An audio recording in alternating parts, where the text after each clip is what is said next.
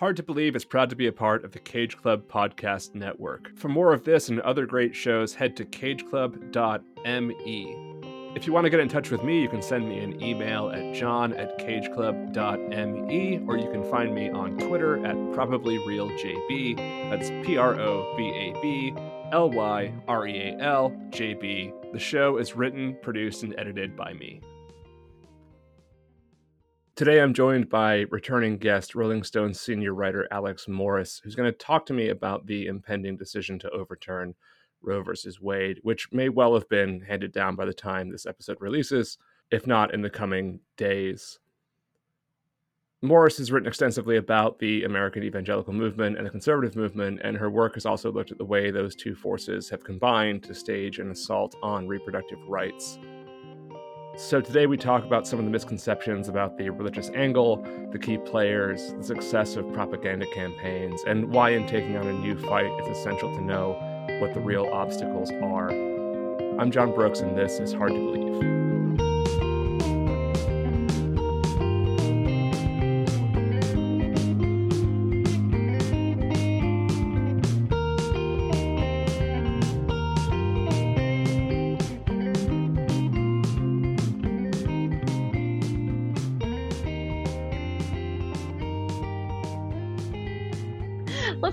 Reproductive rights. Let's talk That's a lot more fun than COVID. Especially right now. Um, well, welcome back then, because you're uh, on a short list of people who are making more than one appearance on this show. Really? Yeah. Oh, yeah. So, so um, honored. That's awesome. um, and we always talk about super fun things, I guess. Um, so my beat, super yeah, fun, super fun stuff. Well, you do get to do fun stuff. This is true. Yeah, is true.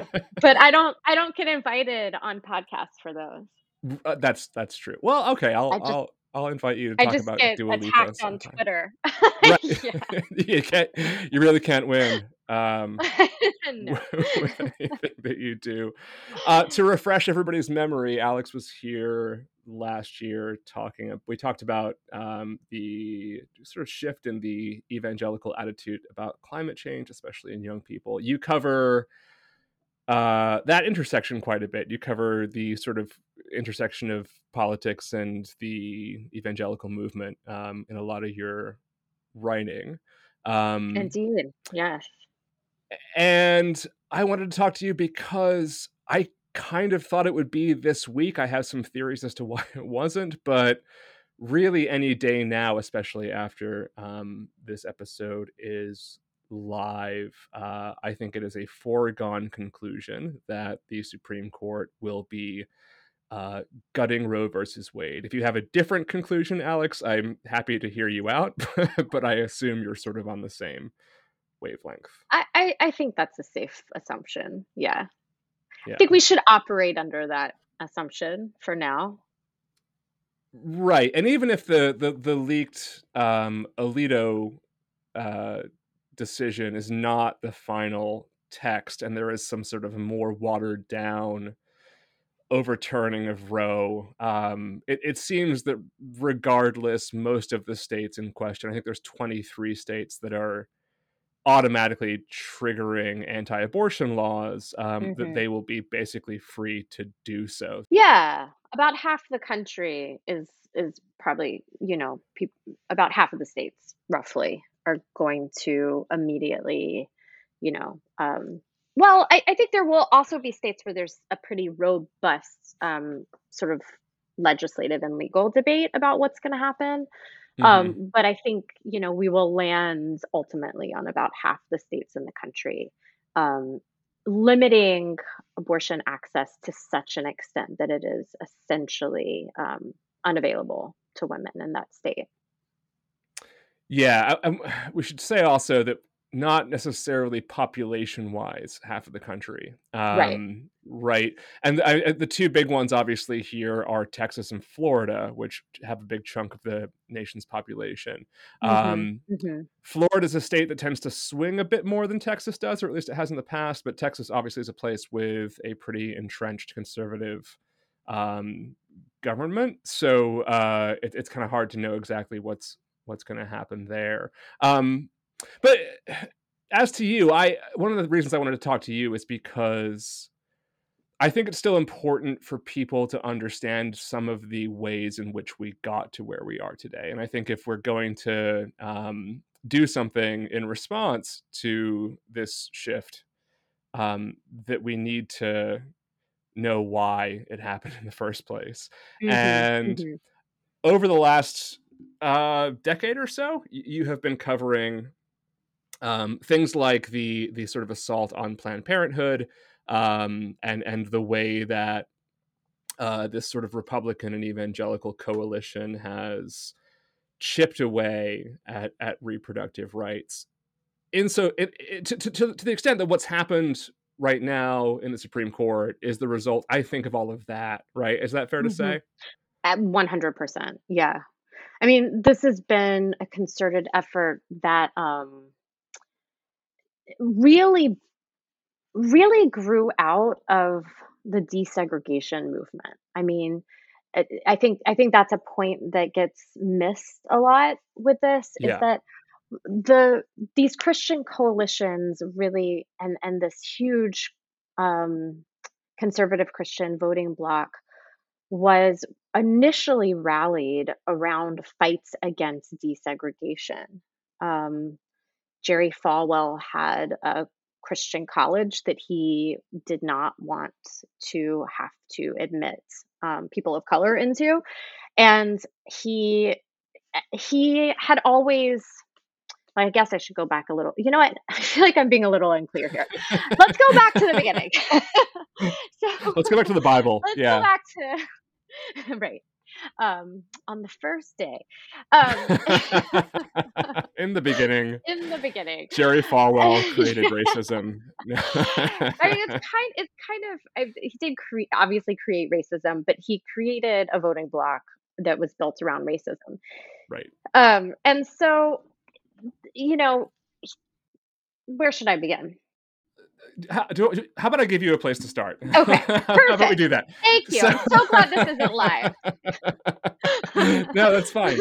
Um, no, and for anybody listening, this is really complicated, and it's really complicated in a way that a lot of people who talk about it, I think, they, they skip over so much of the stuff, or don't even know that this was not always the evangelical cause célèbre. So let's let's just go to the Bible real quick. Um, sure the Bible does not say much about abortion, which is why um, evangelicals didn't really care very much about it for a very long time. I think that's the important point. I think when we go back to the beginning of the story or how evangelicals got involved in this issue, I think the point that I and others try to make is that this is an invented issue. This mm-hmm. was not always something that evangelicals cared about. I mean, it was certainly something that Catholics cared far more about um, up until you know within the past few decades, really fa- fairly recently. Um, the uh, you are absolutely correct that abortion is not mentioned much in the Bible.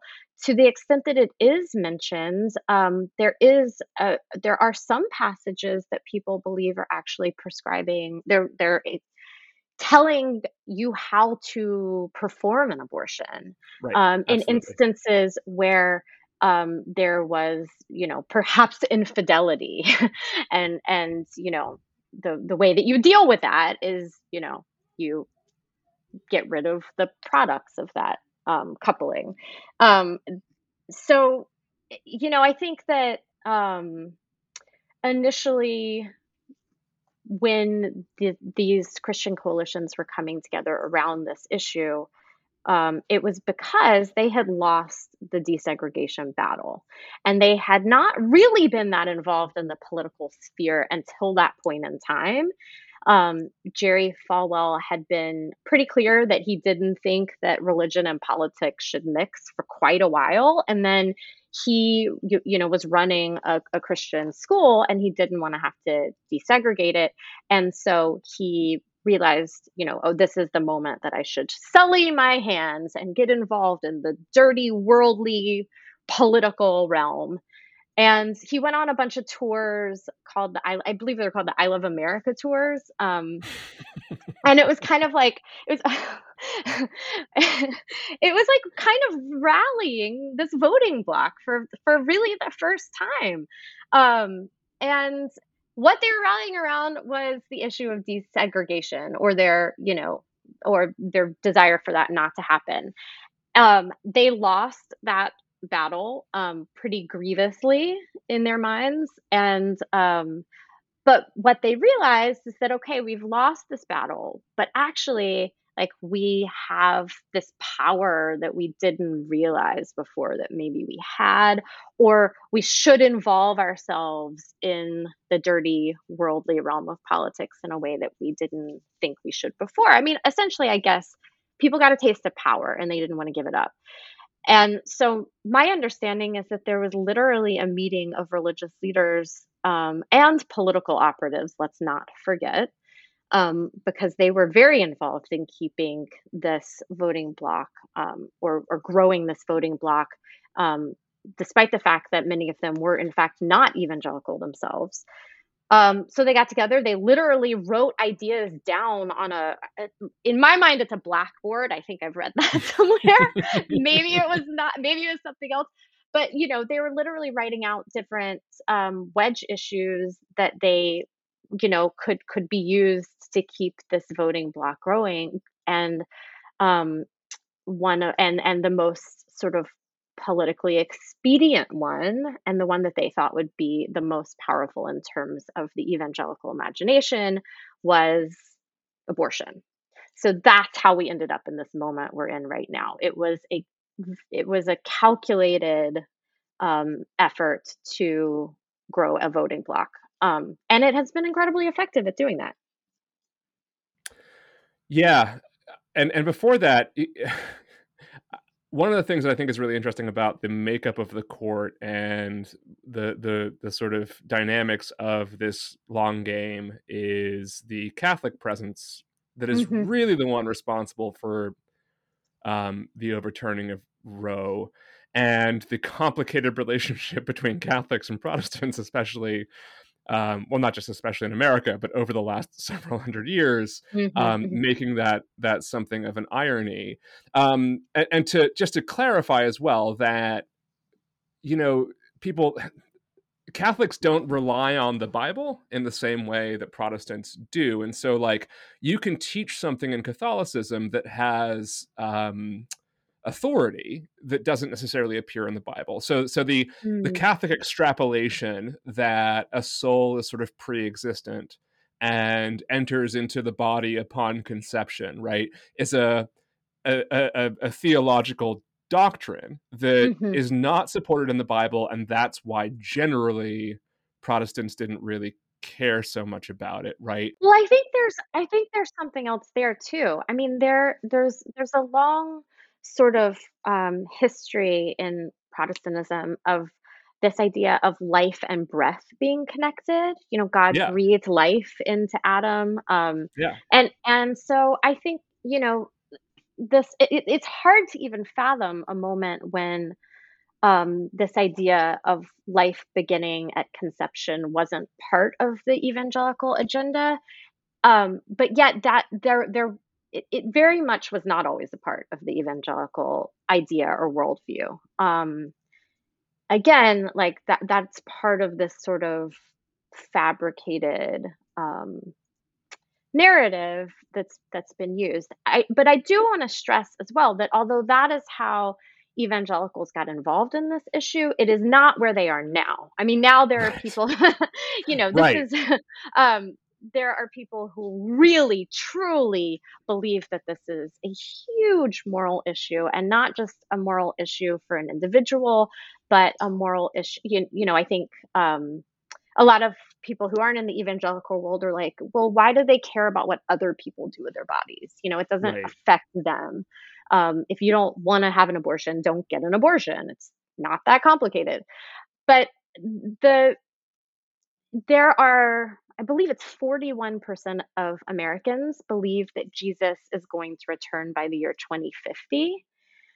And when Jesus returns, it says in the Bible that there will be a judgment not just of individuals, but of nations.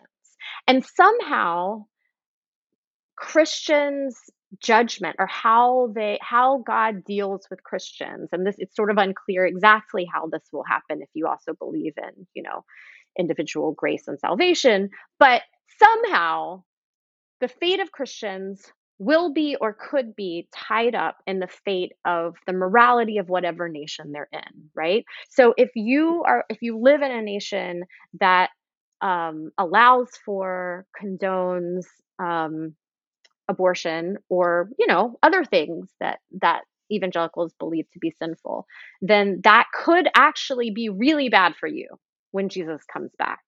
So it is actually in some ways a personal um, salvation issue to some people um, or at least you know is tied up in how they may be dealt with in in the second coming again very unclear exactly how all that's going to work because also i guess christians are going to be spirited away um, and everyone else will be left behind but but this you know it, it there's not there may not be a, a, a true coherence to it but it is something that people believe and it's a verse that you will hear you know quoted and um, sort of bandied about. Yeah and eh, i'm glad you said all of that because what i was what i was wanting to get to is this idea well that first of all you know i i, I think it's it's worth rejecting the idea that like um christian doctrine or dogma is fixed and that you can't authentically um, bring on something new. And so, while it is true that um, this all kind of started with the uh, the sort of far right fundamentalist evangelical movement in a kind of a cynical way, um, it doesn't work unless it emotionally resonates with the flock, right? And and like mm-hmm. that definitely does seem to have happened as well. You can't really get something to stick with people unless you can get them to feel emotionally connected to it. And so it'd be wrong to say that like the anti-abortion movement, I think even broadly among evangelicals today is a cynical one, right? Oh, I, I, do think it's still not. I think it's rooted in patriarchy for sure, but it's not like it's not cynical among the the everyday oh, person. Oh no, it is definitely. I mean, these they, these are people who truly are heartbroken at the idea that babies are being killed in this country. I mean, I don't think, you know, I think there are certainly cynical aspects to that when people say, well, we'll just adopt all the babies or we'll just take care of all the, you know, like, okay, well, how, how many babies have you adopted? Like, eh, sometimes they have, you know, but, um, like some people actually follow through and they, and they, they do these things, but most of the time, um, you know, it's, it, there, there's a lot of rhetoric and not a ton of action. Um, never mind the fact that, you know, never mind what Amy Coney Barrett might say about it, adoption does not fix the problem. Um, buying lots of diapers for uh, a new mom doesn't solve the problem. You know, these are these are band aids on a right, and uh, pregnancy is not a breeze either. Like it's, it's not just right. like right nine casual months of nothing. It, you know, um, uh, as someone who that. spent three months um, waking up in the middle of the night to throw up, I will yeah. agree with you there, John. but but uh, I also, I mean, sort of going back to this historical moment where this shift happens and and the cynicism of it again, like I think we have to talk about race there because yeah. White evangelicals were not really that concerned with abortion when they thought it was mainly happening in communities of color. Yeah. And the the way that um, they talked and messaged about it really changed when it became this idea that white women were having abortions. Um, so it's it's so painfully wrapped up in racism, um, kind of from various angles, that it's, you know, it, it really does have this incredibly kind of ugly uh, genesis in the country. That said, has, has definitely um, evolved, as we discussed before. Yeah, and there's a ton of, you know, kind of great replacement theory um, wrapped right. up in that as well. And then if you also just want to look at the if you want to call it the opposite of abortion, you know, the the quiverful movement, right, which is rooted in the same basic idea that that if you are a, you know, good nominally white evangelical family, you need to reproduce as much as possible to sort of counteract this genocide happening from interracial marriage and or abortion that is soon to wipe out the good god-fearing um, white christian family I, I, think that's a really yeah. kind of useful you need to of... populate the earth yeah, exactly. Yeah, and specifically you, and not you know. Yes, you, you, not anyone else. you, Just you. You, you know who you is. I, I also like. I, I in kind of the benefit of the doubt sort of thing. Um, you know, a lot of observers have said that one of the reasons why um, this worked so well for the evangelical movement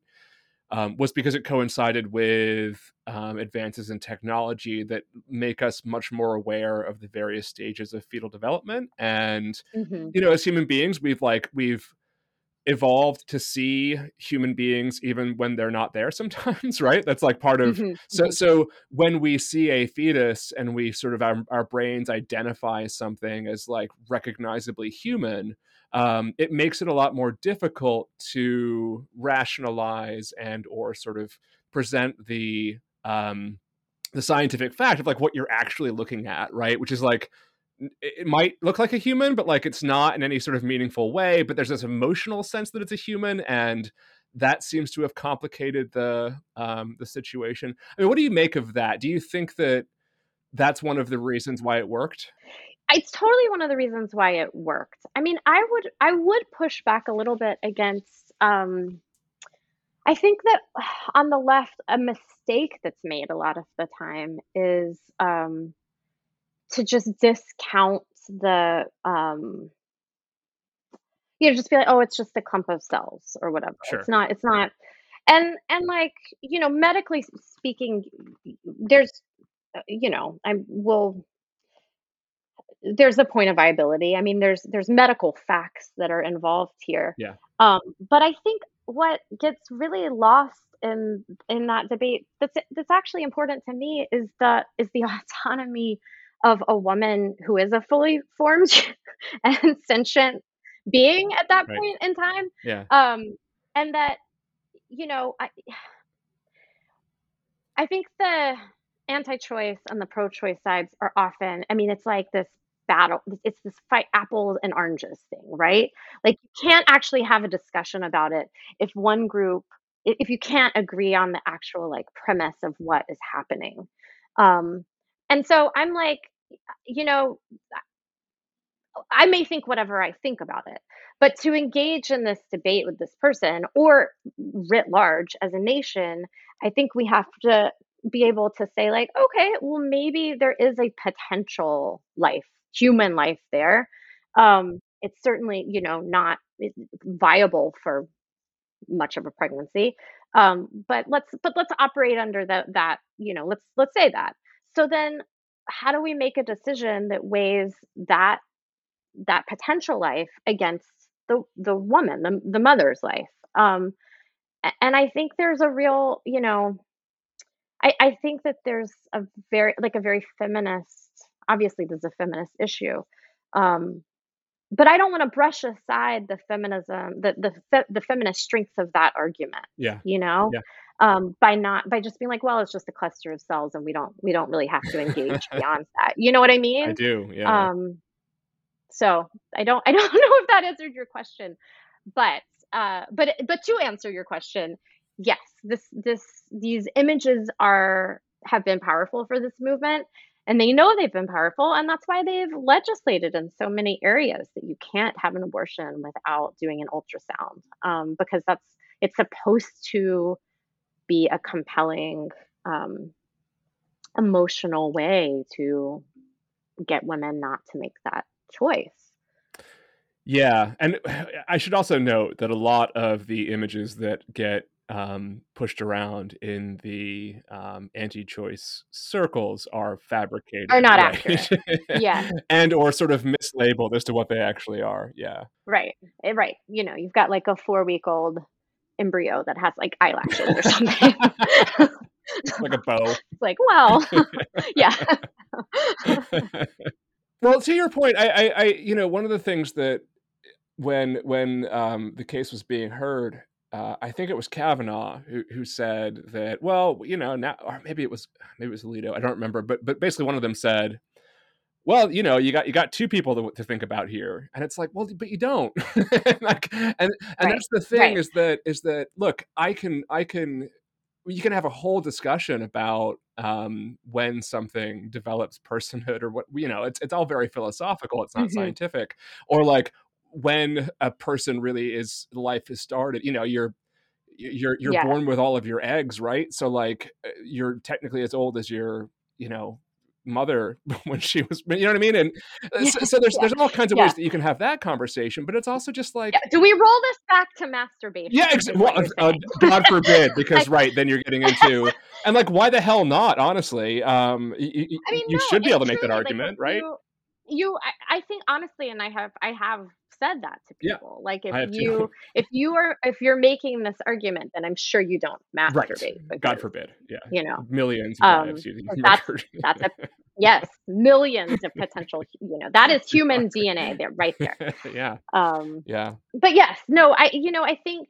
this there's two lives to consider. Uh, you know, I, do I do think that liberals need a way of pushing back against that Agreed. argument though yes. because that's the argument right and if we're not pushing back against that in a in a logical and compelling way then we're just two groups talking past each other you know um and I do think that there's a logical way to approach that argument head on um but it requires you know a maybe a little bit more nuance than this debate usually gets. Yeah and I, you know i have heard uh, um you know very uh pro reproductive rights feminists um that i interact with make the argument that like look you it's this is a matter of existing sentient life matters more than potential life. Like full stop right. end of story. Like that's that should take precedence. women value women. Like right. Which we don't do very well. Doesn't have to be that complicated. Right. Right. Um and beyond that, I mean, you know, you the the way that we think about embryos and fetuses is endowed with so much meaning that doesn't that that we are putting on it you know um yeah you know it's anyway we don't have to get, get into all well, that, but it's it is very philosophical. let's let's let's get back into the into the more tangible stuff. I I one of the things that you have you've written about about Planned Parenthood quite a bit, and um, I think this is interesting because at some point in this conversation, Planned Parenthood became shorthand for this whole like that term became shorthand for this whole um, political uh, uh, fight. Uh, Mm-hmm, and and mm-hmm. and that how, somehow the right was able to just equate Planned Parenthood with this sort of imagined m- mass abortion industry thing that is part of the um, sort of propaganda campaign. Um, and a lot of people may not know that Planned Parenthood used to be very well supported by a bunch of Republicans, right? But either way, uh, this this didn't used to be a controversial organization, right? Um, right. And right. got turned into this this abortion death squad, according to the right. Um, how did that happen in, in as brief a way as you can possibly tell that story? Um, how and why I think one answer is patriarchy, right? um, like, sure. we don't we don't have to concern ourselves with women's health. Um, you know, like the, the, women's health can be can can be uh can what's the word I'm looking for? In the interest of this um, political and religious crusade, um, it's totally fine for women's health to be a casualty, an innocent casualty. Right. Um, and so I think that's what you know. Uh, it's a it's a lot of what you see in attacks on Planned Parenthood, which is a huge medical resource for many women in underserved communities. Um, you know, if if Planned Parenthood shut down, like where, like overnight, um, it would be a disaster. you know, there's there's areas where Planned Parenthood is the place women go, um, and men too sometimes to get medical help and attention. So, um, so yeah, patriarchy. I don't know if that answers your question, but it answers a lot of questions. no, it kind of does. Planned Parenthood is or was, I, I, don't know if it still is, but the largest um, provider of, of healthcare for women in the country, right? And and as such, I, I, I suppose because a lot of Planned Parenthoods perform abortions, it's just an easy it's an easy target. I, I don't know if it's if it's right wing propaganda that Planned Parenthood um, is the largest provider of abortions. Maybe it is, um, and maybe that sort of helps explain it. But I think you make a very important point that the rest of it can be overlooked because it doesn't matter because women's health doesn't matter because ultimately women women's autonomy doesn't matter mm-hmm. and or is in fact a hindrance to the sort of world that is um, is is is being crafted here yeah. Well, and also, let's not forget that actually a lot of what Planned Parenthood does is um, contraceptive care, you know? So, um, going, I mean, going against Planned Parenthood has always seemed very, really counterproductive to me. Mm-hmm. If you're in this fight, you know, you, I, I would, I mean, maybe not so much on the Catholic side, but certainly on the Protestant side. Protestants do not have moral hangups about contraception. At least most, I mean, a, a lot of Protestants don't. Um, and uh, I, I just, you know, if, if people have access and education, then we know that that cuts down on unwanted pregnancies. And interestingly, I don't know if you heard this news, John, but I think something just came out that the rates of, a, despite all of the attacks on uh, access to abortion care in the country that are going on right now, and they are legion. Um, abortions are actually going up mm-hmm. for the first time mm-hmm. in a long time, mm-hmm. from like around 18% to over 20%. So, whatever's happening isn't actually working. Um, right. It is counterproductive. Right. Which some would argue is the point, or like not necessarily that's the point, but that it doesn't really matter if it works. Right. Um, it's not about eliminating abortions it's about criminalizing them it's about punishing them right? And like yeah. if indeed as you say right if your goal is to minimize the number of abortions that take place there's two things you invest in right? Women's health and education right? Reproductive mm-hmm. access to reproductive uh, medicine um, and care and and mm-hmm. education. And like that's not happening um, by anybody right. who is who is trying to do away with with Roe or by school districts that are trying to get rid of you know health classes right. and, and you know I mean successfully no, I mean this yes their success I mean this is this is actually this is huge um I I don't it, it does make you look I know people who feel very strongly about this issue in a way that is not cynical but it does make you feel, I mean, it does take you back to the sort of cynical roots of of this whole story, which is like what are we actually fundamentally after here? I mean, one of my favorite Christian writers, Rachel Held Evans, I, you know, has this famous quote that um, she's not, she's not, she's pro life, not pro birth. Um, right. Yeah. Yeah. Yeah.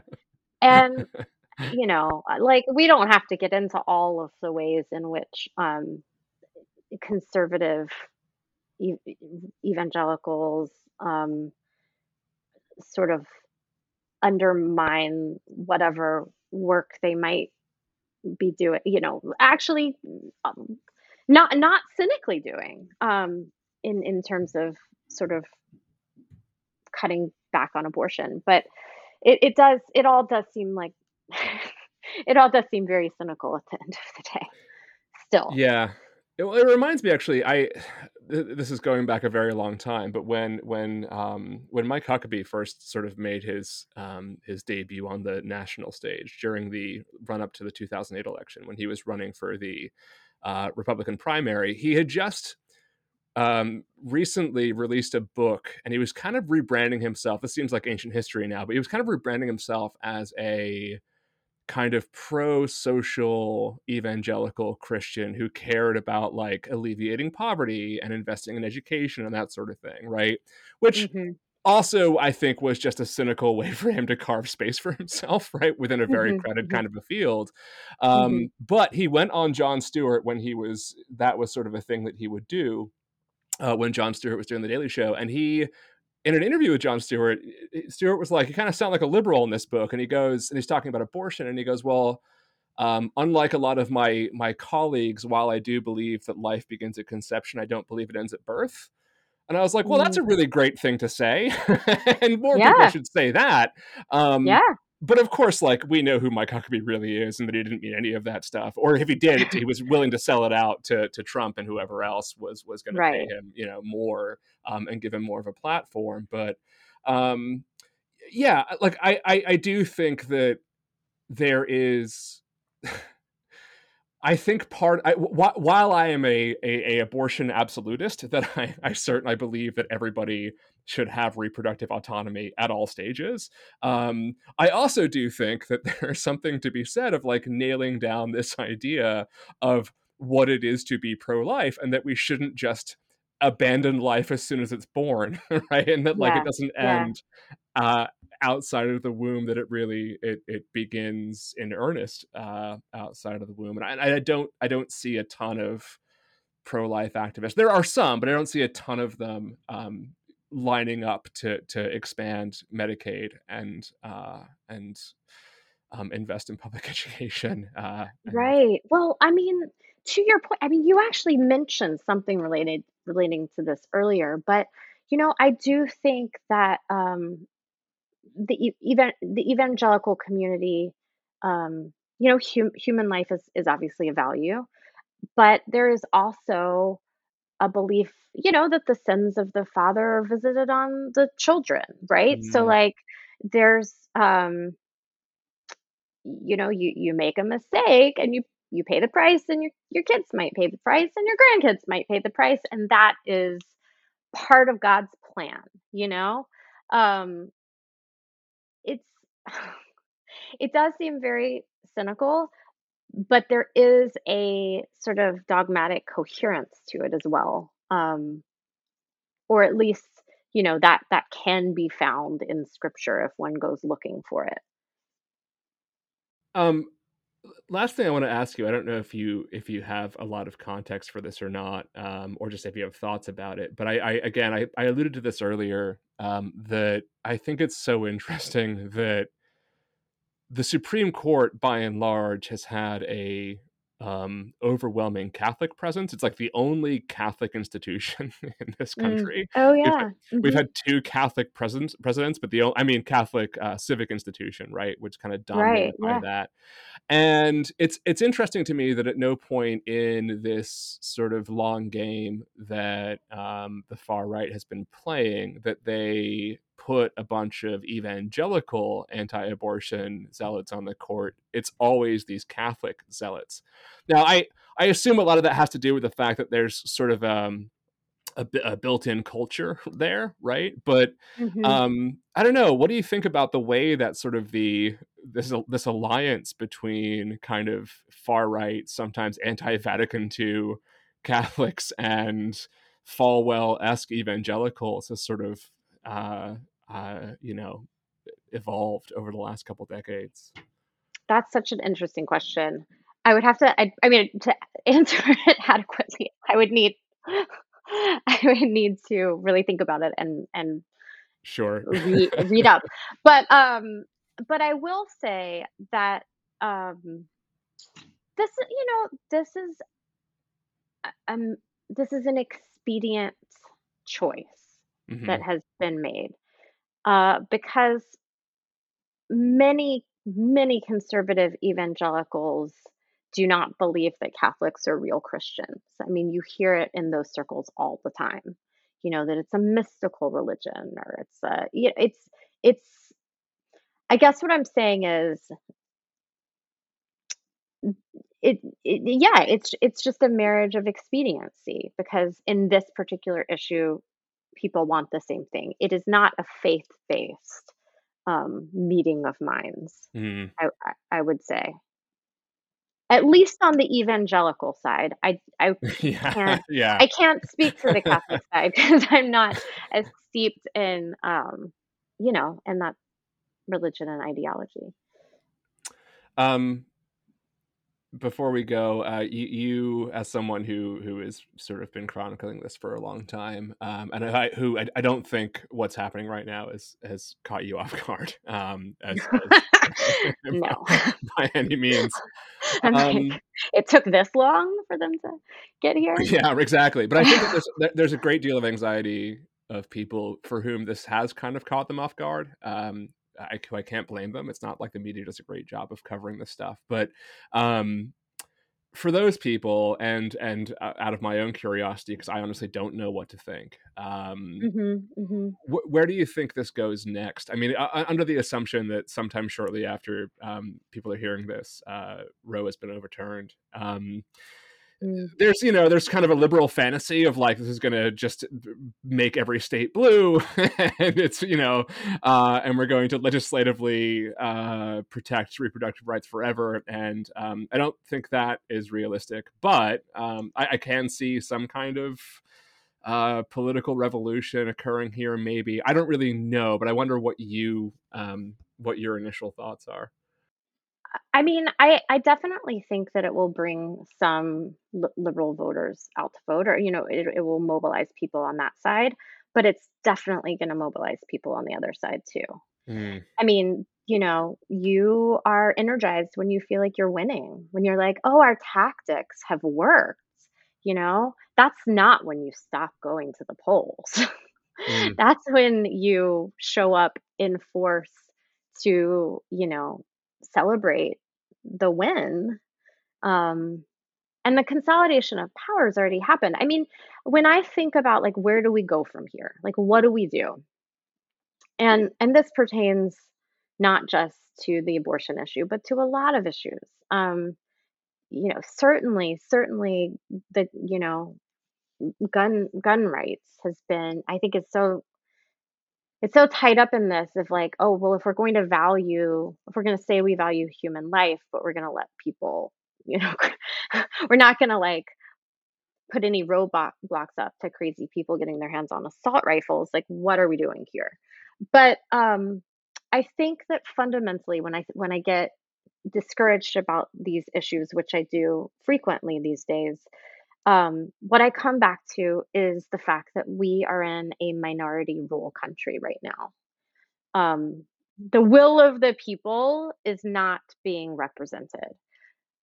The, you know, a, the large, I mean, I wouldn't go so far as to say vast, but large majority of Americans believe in abortion care and abortion access. You know, maybe there's differences of opinion of what that looks like but it is an overwhelmingly popular um, right, uh, and people view it as a right. Um, gun gun legislation is is really so it's supported by um, the majority. People do not want um, people with mental health issues having access to assault rifles. like this is it's right not rocket science. Most people believe in in in you know, having abortion access and regulating firearms in a way that we're not right now. Um, and yet we're not, I mean, we might be making some headway on the firearms issue, but largely the majority is not getting what they want. Um, yeah and I think if we're going to tackle these individual issues, we have to get to the root of the problem, which is that this is a this is a democracy that's under minority rule. Um, you know, step one in combating that is certainly voting. Um, but obviously, this that can only do so much in a system that has been rigged by the people in power to allow them to stay in power. Um, so fundamentally, if if we're going to really, really move the needle on these issues, we have to figure out how to have Americans what Americans want actually repre- er, represented um, by legislators. I mean, it's not like I was really hoping you'd have an answer that I didn't. I, that wasn't that one. I know. I'm sorry. Yeah. Because of course that's my answer too, but I'm like, but there's got to be something else because that's too hard. You know, um, I do have a magic wand. I'll pull it out if things get bad enough. God. I'll pull it out. Break glass. Yeah. Uh. um, but I, but I think people. I mean, we we have to be angry about the fact that we live in a minority ruled democracy. That's not yeah, that's yeah, not yeah, a true democracy right now. And I think that's I think that's happening a little bit. I think, I think it's happening. I think it's happening, but I think people aren't angry about it enough. Um, yeah. It is. It's really it's really messed up. It sure is. Um, all right. It's really we'll leave it there. Um, on that happy note. Yeah, right. um, just gonna go dust my magic wand off a little bit, just in yeah. uh, don't worry, everybody. Alex has a magic wand. So it's all gonna be fine. Um, you also you also write for Rolling Stone. Um, do you have anything new or or coming up that you wanna you wanna point people to? I have a uh, true crime story on nice. coming out in the July issue. Yeah, it's totally different from all the stuff that we've been talking about. I wouldn't quite call it a palate cleanser, um, but it is it is it is a good it's a pretty um it's a pretty good yarn. So check it out, everyone. when's that when's that coming? Uh, that issue will be out July 5th on newsstands. Awesome. Yeah. Cool. All right. Um, Alex, it's been fun or whatever. Uh, it's been good. I enjoyed talking to you, and um, thank you so much again. You too. Yeah. Thanks for having me.